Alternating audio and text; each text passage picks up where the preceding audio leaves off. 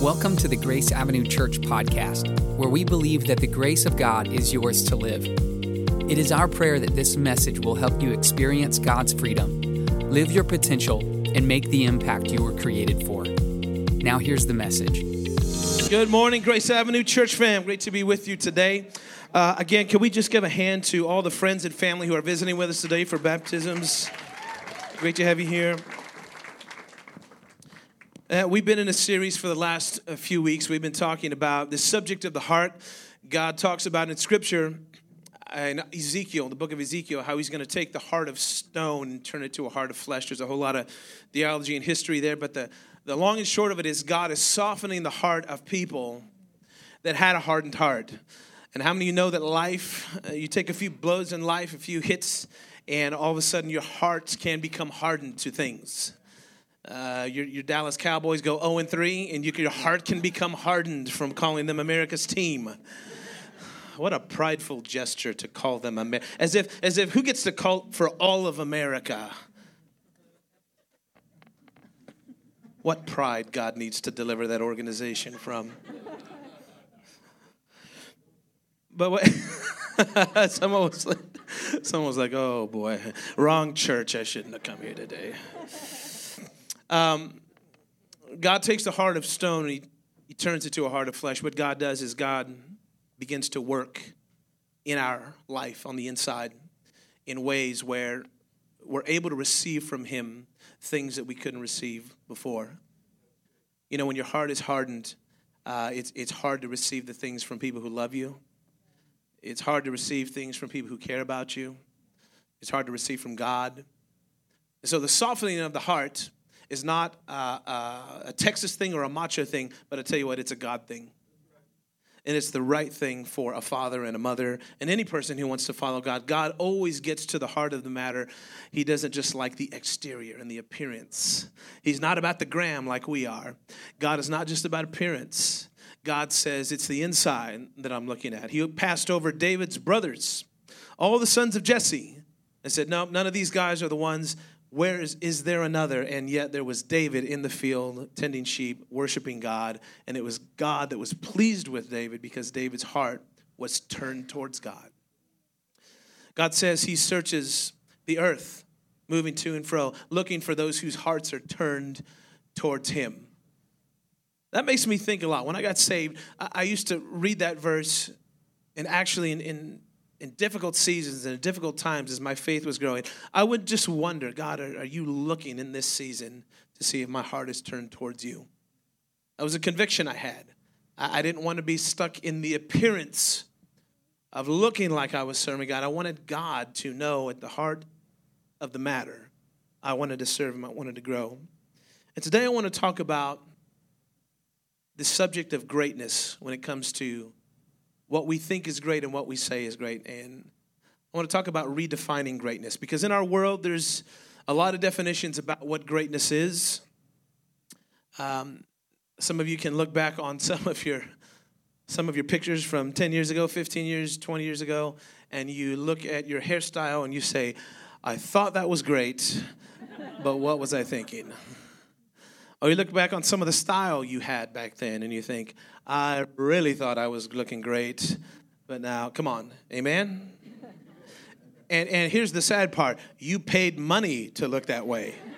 You worked at a job in your career and you paid your own hard earned money to look that great. You did. And so, what I'm trying to say is that as time goes on, our definition of greatness can change. And often, what we're calling great is something that we're really comfortable with or familiar with. Come on, grandpa's chair that's over at grandpa's house that's been around there for 30 years, grandpa's recliner that nobody can sit in, that's really comfortable. But 700 butts have been in that seat over the last 30 years. It's familiar. I wouldn't say it's great, it's just comfortable. Life gets like that as well.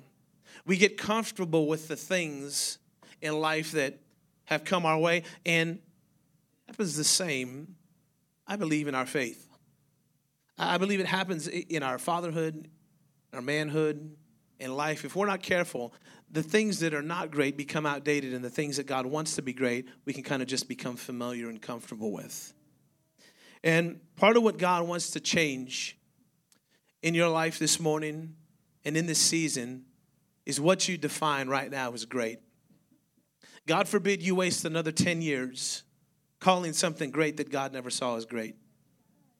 God forbid that you spend another 20 years exalting something that you think is, think is phenomenal and, and exactly how you need to live and where you need to be, only to look back with regret and say, That wasn't great, that was pride.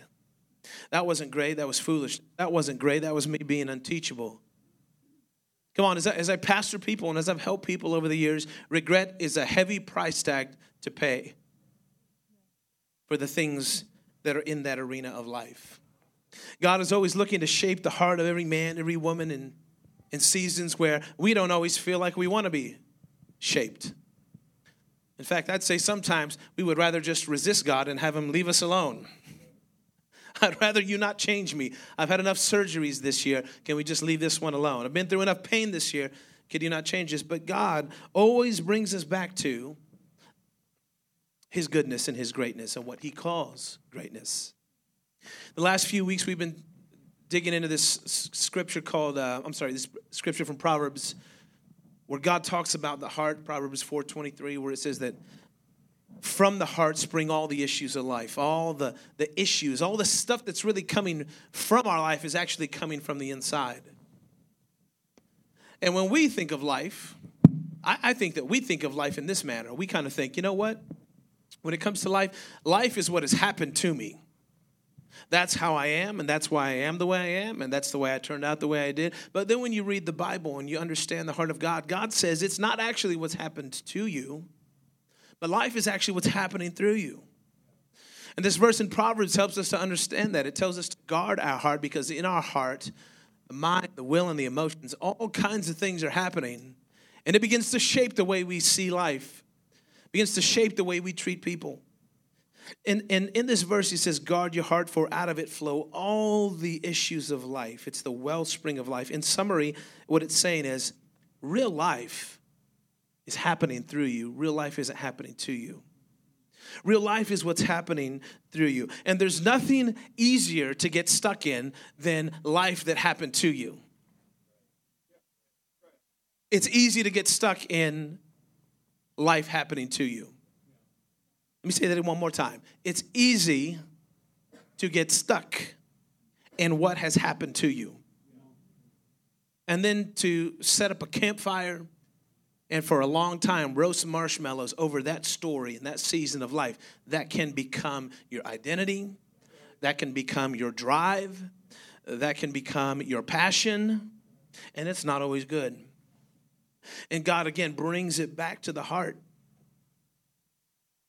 and defines what greatness really is. One time when I when I was in uh, middle school, I was in about seventh grade. I thought I was great, and I thought I was going to be in the NBA. How dare you laugh at me right now? That was a child's dream, and you mock me by laughing at my dream. So I'd spent all of the sixth grade summer, uh, like just switching gears. I'd stopped skateboarding and I just focused on basketball. I was obsessed with the NBA right? I was memorizing stats, I was looking at plays. We didn't have YouTube. You watched the game and you had to have it stick you in your head one way, the way Michael Jordan did that play, and then you had to go try and figure it out on the playground, right? So here I was, a little Michael Jordan wannabe.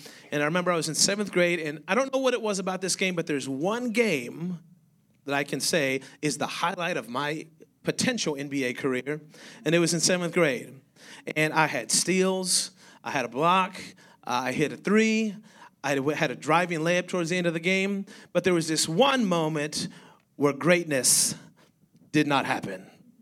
And it happened to be, it happened to be where I was playing point guard and I was coming down, coming down the lane. I dribbled the ball, and I remember I just had it in my mind. I could see my own highlight reel happening. It's like I'd been watching ESPN, and I was thinking, "This is my moment. It's time to shine. God put me on this earth for this, for such a time as this, I have been born. And I remember I drove it up to the three, backed up, went through my legs, went back through my legs again, went this way. The guy juked him, he went that way. I had an open lane. I start driving in. I'm three steps in, and you know the Michael Jordan logo, right? Where Jordan, his legs are spread and his, and his hands like that. I could see it in my mind. I'm supposed to do that. And so I did it. Knowing I couldn't dunk, I knew I could lay the ball up. So I went in my little seventh grade self, went, spread the legs, spread the hands, stretched out, got all the way to the top of the net because I wasn't that tall yet. And here's what I realized at that exact moment when I hit the net, I realized that you actually have to flip the ball from your hand into the net. It doesn't just magically levitate out of your hand and go into the net. I thought about everything up to that point, the moves. I hadn't thought about the actual delivery. And I got to that point, and I remember the crowd just going, oh, oh, oh. and then feeling the shame of that moment, realizing I'm not as great as I thought I was. Life will do that to you as well. You'll do things in life and in marriage and in your career where you you got all your plays set. You've got all of your moves made. You are ready. You take it down to the lane, you're ready to drive it to the hole, and then bam, you realize, not as great as I thought I was. God redefines greatness in our Christian life and our walk with God many times the same way. We hit these places in life where we think we're going to score on this move. We're going to kill it in this career, this transition. This is the thing I've been waiting for. This relationship, this transition, this choice, this job, this raise, this city, this settling down, that house. This is the thing that's going to cross me over. And many times God's saying, Hey, I want to get your attention here. Greatness is something far more than what you see in your limited sight. God wanted to teach that to the disciples in Luke chapter 22. He's at the Last Supper. He's about to go to the cross to be crucified, to take the weight of punishment for our sin upon himself, upon his own body. And he's sitting with his disciples before this moment, and he says, It says about him, after supper, he took another cup of wine and said, This cup is the new covenant between God and his people. He's talking about his sacrifice. An agreement confirmed with my blood, which is poured out as a sacrifice for you. But here at this table, sitting among us as a friend, is the man who will betray me. For it has been determined that the Son of Man must die. But what sorrow awaits the one who betrays him? And the disciples begin to ask each other, which of them would ever do such a thing?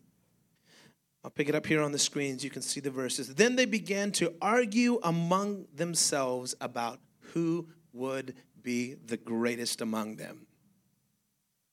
And Jesus told them, In this world, the kings and great men lord their power over people, yet they're called friends of the people. But among you, it will be different. Those who are the greatest among you should take the lowest rank, and the leader should be like a servant. Who is more important, the one who sits at the table being served, or the one who actually serves those at the table? Well, the one who sits at the table, of course, but not here, for I'm among you as one who serves. Jesus is pointing out that culturally, the one who's the greatest is the one who's being served, the one who's in the seat of honor, the one who's in the seat of position and title. And God says, it's different when you're in the kingdom. It's different when you're a child of God. From now on, I want you to follow my example and not seek to be the one at the table that gets served, but seek to be the one who actually serves. Whatever you do, do it as unto the Lord. Wherever you find yourself, serve as if you're serving God, not man. God gives us this New Testament picture of serving life, people, family, as a father, as a leader, as a pastor, as a business owner, as a mom, as a student. Wherever you are, He gives you the picture of don't sit in the seat to be served, be the one who serves. He redefines greatness. And He shows us greatness is not something that the world can define, but something that he defines. He's saying that true greatness is service to others over being served. Now, think about this for a second. Jesus takes this moment before his death to make something very clear to us about the heart of a servant. He wants us to understand that there's going to be times in life where we're demanding to be served, where our expectation is to be served. And he says, that's not what greatness is. Greatness is that you would serve. He's also saying that what you see in the world every single day, the power trips, the shadiness, the backstabbing, the self seeking, the self promoting, that is not greatness. Greatness is this it's what I define as one who serves. Right now, you might think, okay, Daniel, that's nice. That's a fairy tale. I work in the real world. And here's what Jesus says to that I want you to take this so called fairy tale and change that world that you're in. I want you to take what I make real in your life, how I have served you. I now want you to go and serve others. I want you to serve this way in your marriage. I want you to serve this way in your family. I want you to serve this way as a friend to people. See, Jesus establishes a different value system than one that we're used to. In the world, we love to be served and catered to. Come on, anybody been to those places where they're carving off half a cow and they're just serving you meat all day? You just keep that green flow. Thank you, Jesus, for the green card. Just keep it coming, bro. Uh, so you should turn your card over. I will not turn my card over. I will let you know when I want to turn this card over. Keep it coming. I did not say I wanted those bacon wrapped chicken things. Bring on the beef. Keep it coming. I want the garlic, right? Like we love to be served and we love to we love to be catered to. Those places are good, aren't they? Those places are good. But we love to be served and catered to, but really Jesus is saying that's not the seat that that you see me in. I want you to see Jesus. He's saying, That's not the seat I'm in. For the Son of Man did not come to be served, but to serve and give his life as a ransom for many. That's the word of the Lord for us today. God came not to be served, but to serve. God came to serve. God came to serve this world. Served us in humanity, in his brokenness, in his divinity, died on a cross, established life for us rose from the dead, fills us with his spirit, his spirit, and then launches us into this place where he says, I'll never leave you nor forsake you. Go and do the things that I've done. There's a kingdom mandate on your life. And God is calling you to it today. But he's got to redefine greatness for you. Because if you're still looking at what the world says great, you'll never see what God says is great. You'll miss great opportunities to serve people. You'll miss great opportunities to change someone's life.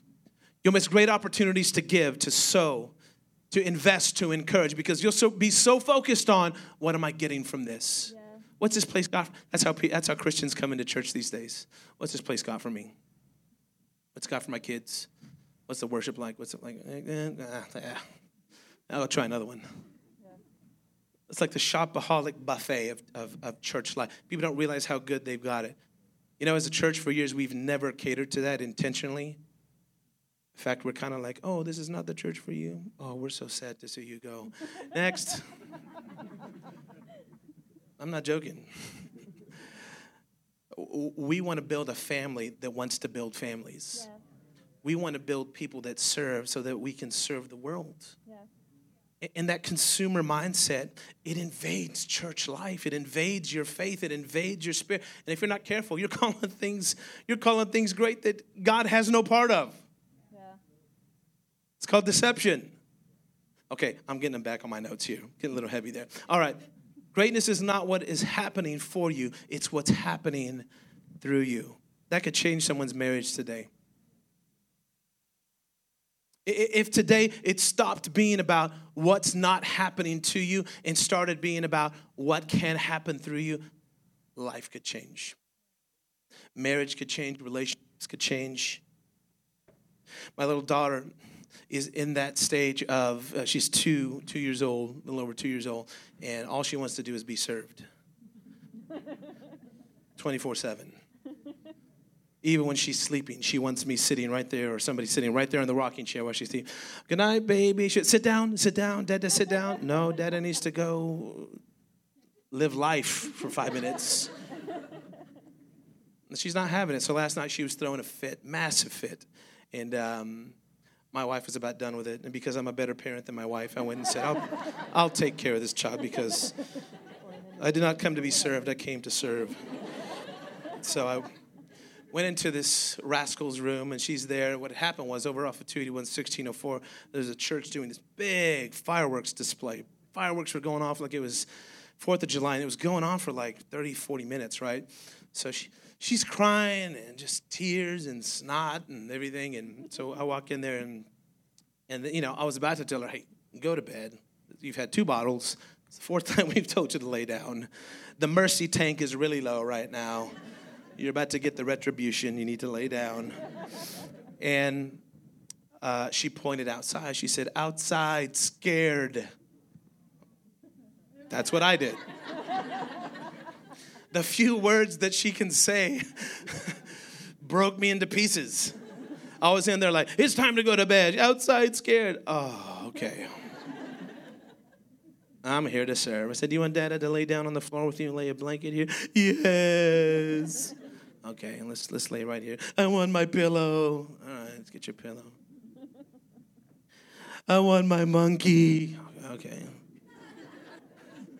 Dada lay down. Okay, all right. I want my baby. Okay, hang on. Which baby? There's seven of them in here. Uh, no, not that one. That one.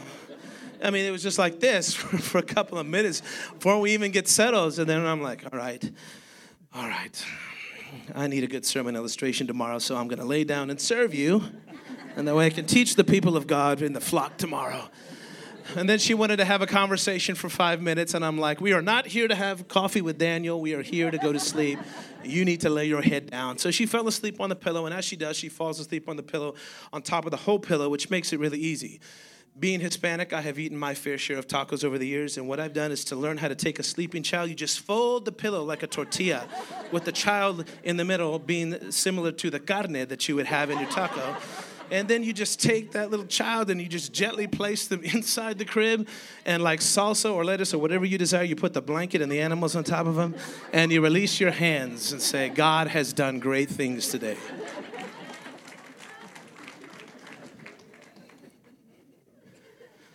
But how many of you know with a two year old, I'm learning to serve patiently in ways when I'd like to just be served? My, I would like to be served in a way, can you just please go to bed so we can have some peace of mind? God changes the game on us. Next verse, Luke chapter 14, verse 7. Jesus is talking about a wedding feast here.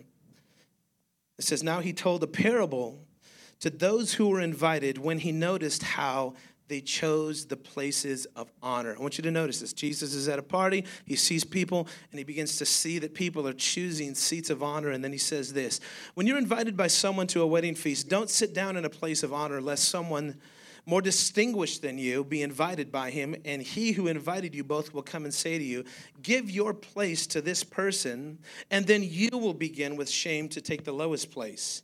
But when you're invited, go and sit in the lowest place so that when your host comes, he may say to you, Friend, move up higher. Then you'll be honored in the presence of all who sit at the table with you. For everyone who exalts himself will be humbled. Everybody say, everyone.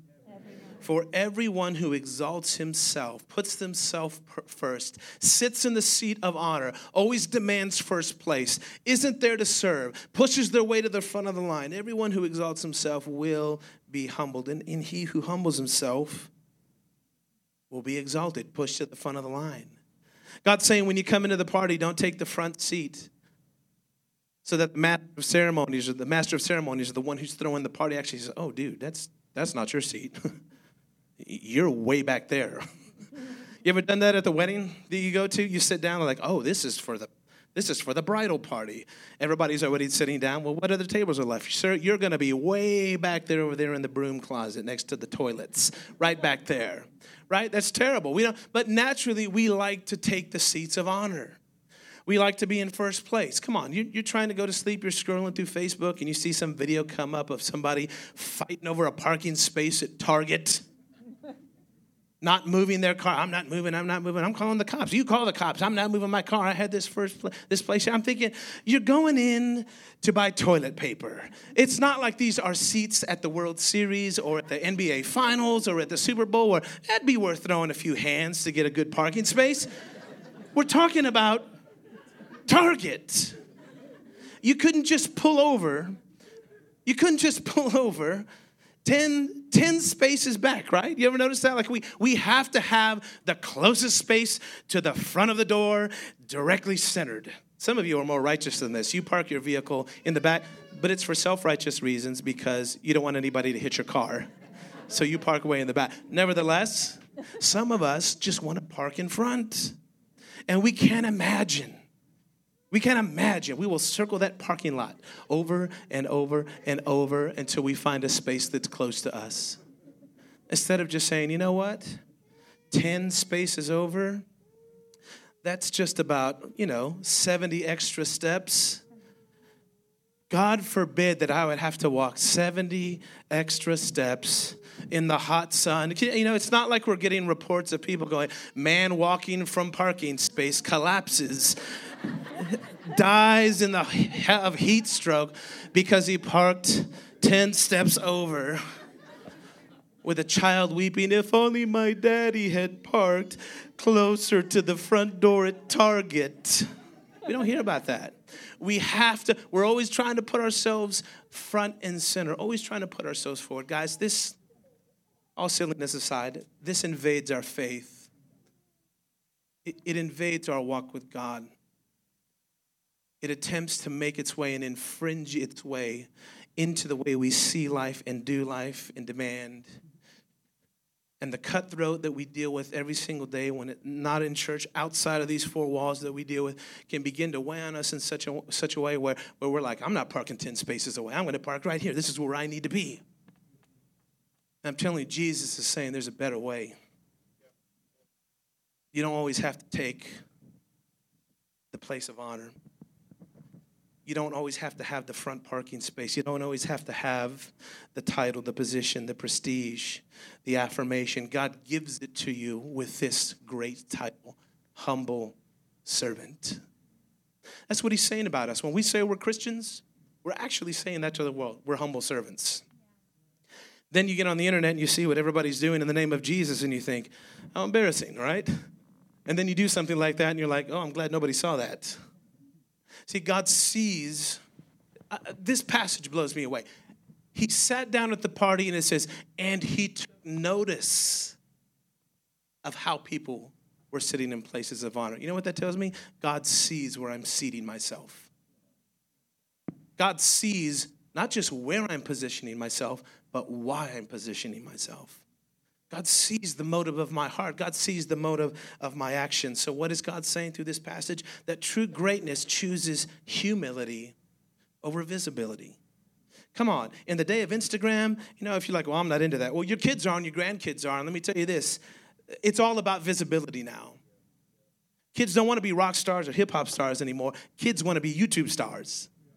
They want to have something to say at 14 to you and to your generation, the generation that's going to take care of you. Okay, now it got scary. Kids with hundreds of thousands of followers speaking into your child, your nephew, your niece, philosophy of life, truth or error about God, putting themselves in the front seat. It got real, didn't it? We've got to think bigger about how we're here to serve.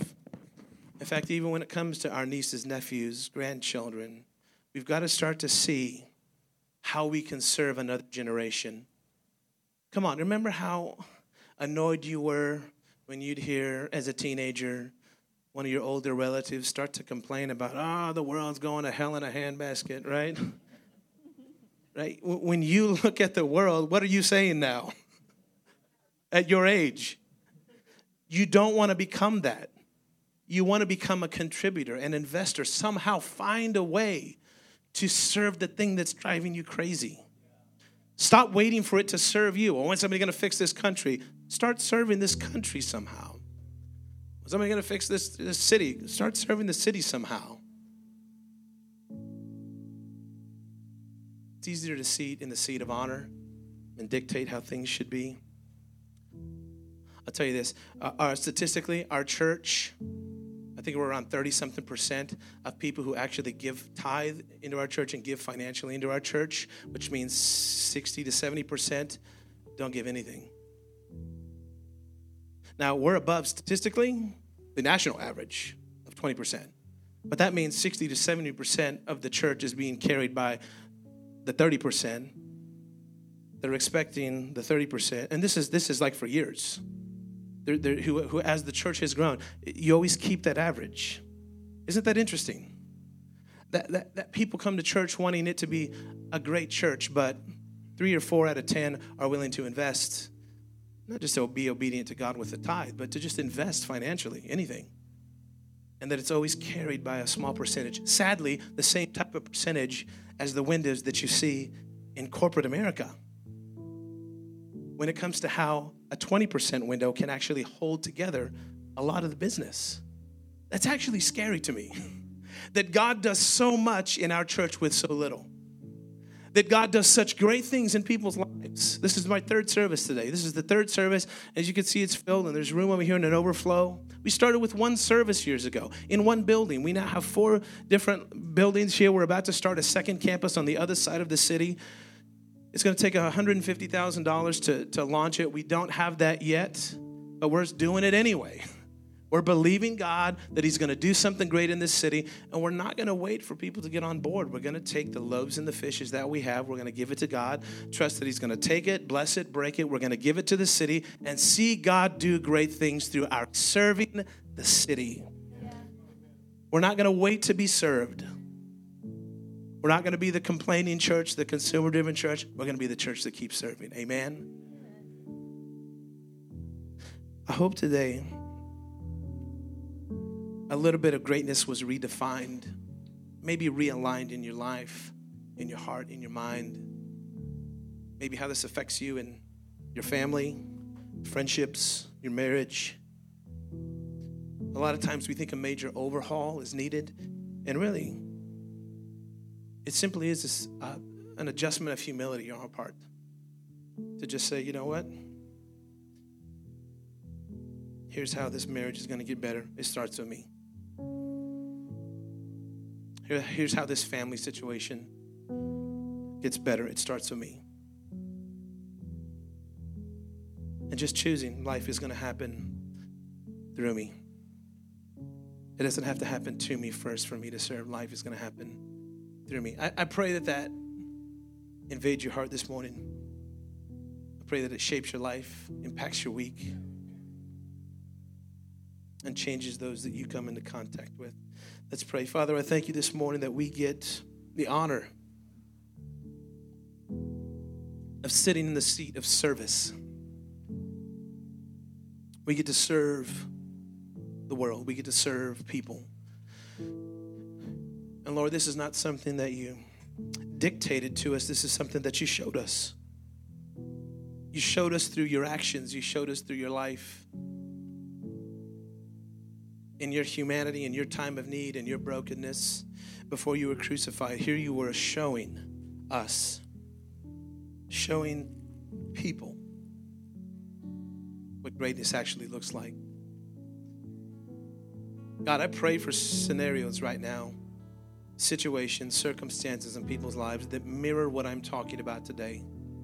Where people are looking for change, looking for a shift in God. It starts with them. Wherever you are this morning, however you came in, whatever you came in here with in regards to maybe an upbringing in church, maybe a religious upbringing, maybe some sort of background that had something to do with God, but you've gotten away, or maybe you've you've had nothing to do with God or Christianity or Jesus or the Bible or any of this, that you're just but what I'm saying today is hitting the mark and it's leading you to a place where you desire peace with God. Today that can happen. See, to have the peace of God, we have to have peace with God. Peace with God starts when we come to a place where we lay down our own life and say, you know what? I have lived my life in the seat of honor, but today That can change. It can change when we place Jesus, the King of Kings, the Lord of Lords, in the seat, throne, the place that He belongs in. Where we can allow Him to lead our life in a way that leads to life. So this morning, if that would be you, where you're saying, I need the peace of God. Friend, I want to tell you, the peace of God comes when you have peace with God, not the other way around. You can't work your way or try harder to get to this place where you have the peace of God. The peace of God comes when God saves you from your sin, saves you from crowning yourself king, saves you from this place where you're living your life for your own glory, for your own name. God says, I will save you from that and I will fill you with abundant life. And then all the change that you're worried about, about your life, about how's this going to change, God, God does that in stages by His Spirit. But He says, All who call upon the name of the Lord will be saved. No matter where you've been, who you are, what you've done, what your mistakes have been, how many times you failed, how many times you disqualified yourself, whether your heart's been hard. God says, anyone who calls upon the name of Jesus Christ, confesses Him as Lord, God will save you. That's the qualification. Call upon his name, receive his life. Stand firm and confident that you're a forgiven individual. Not that you got to go work harder for God. You receive the grace of God by faith over your life. God saves you, and you enter into a relationship with Him, and you breathe in. Like a baby comes out of the womb and takes that first cry, you breathe in new life. So, friend, who would that be today in our church? service this morning that would say, That's me. I need to live my life for Jesus. If that's you, would you just lift your hand this morning so I can see who I'm praying for? Come on, just putting them up today. Let me see. Just keep them up for just a second. I just want to count. Thank you, thank you, thank you, thank you, thank you, thank you, thank you, thank you, thank you, thank you, friend. Thank you, thank you, sir. Thank you, ma'am. Thank you, thank you, thank you, thank you. Anyone else in the overflow room? If you're there, you can put your hands up in the room over here. We see you too. Thank you. Just before we before I pray, friends, I just want to ask one more time. You've been wrestling with this. I'm not trying to lead you to this in emotion. Um, I'm trying to get you to a place where you decide for yourself that you're hearing. God says he, he opens our ears to hear this. The Father draws people so if God is drawing you today, just just pulling you towards Himself, and you're saying, yeah, "That's me," and you didn't put your hand up before, would you just just place it up so I can just see who I'm speaking to? Thank you, friend. Beautiful. Thank you, friend. Beautiful. This is a day of salvation in this house. God is doing great things. Thank you, friend. Thank you. Church, I would love for us to pray together as a, as a family here. It's a mighty wind of the Spirit happening in here today salvation is in this house. And we're going to pray for those who are coming into a relationship with God, either coming back to God as a prodigal son comes back to God, or coming to Christ for the first time to begin new life. Church, this is a day of celebration. Come on, let's pray. Father, we thank you. Come on, say this Lord Jesus, today I receive your life. I thank you that I'm forgiven because you died on the cross. Today I receive your life, your grace that covers my sin, takes my shame. Lord Jesus, fill me with your Holy Spirit and lead me on the path that leads to life. Today, I take myself out of the seat of honor. And God, I crown you King. Lord Jesus, in your name I pray. Amen. Amen. Amen. If you would like the most up to date information about Grace Avenue Church, or you are looking for a way to support this ministry, please visit us online at graceavenuechurch.com. Thanks for listening.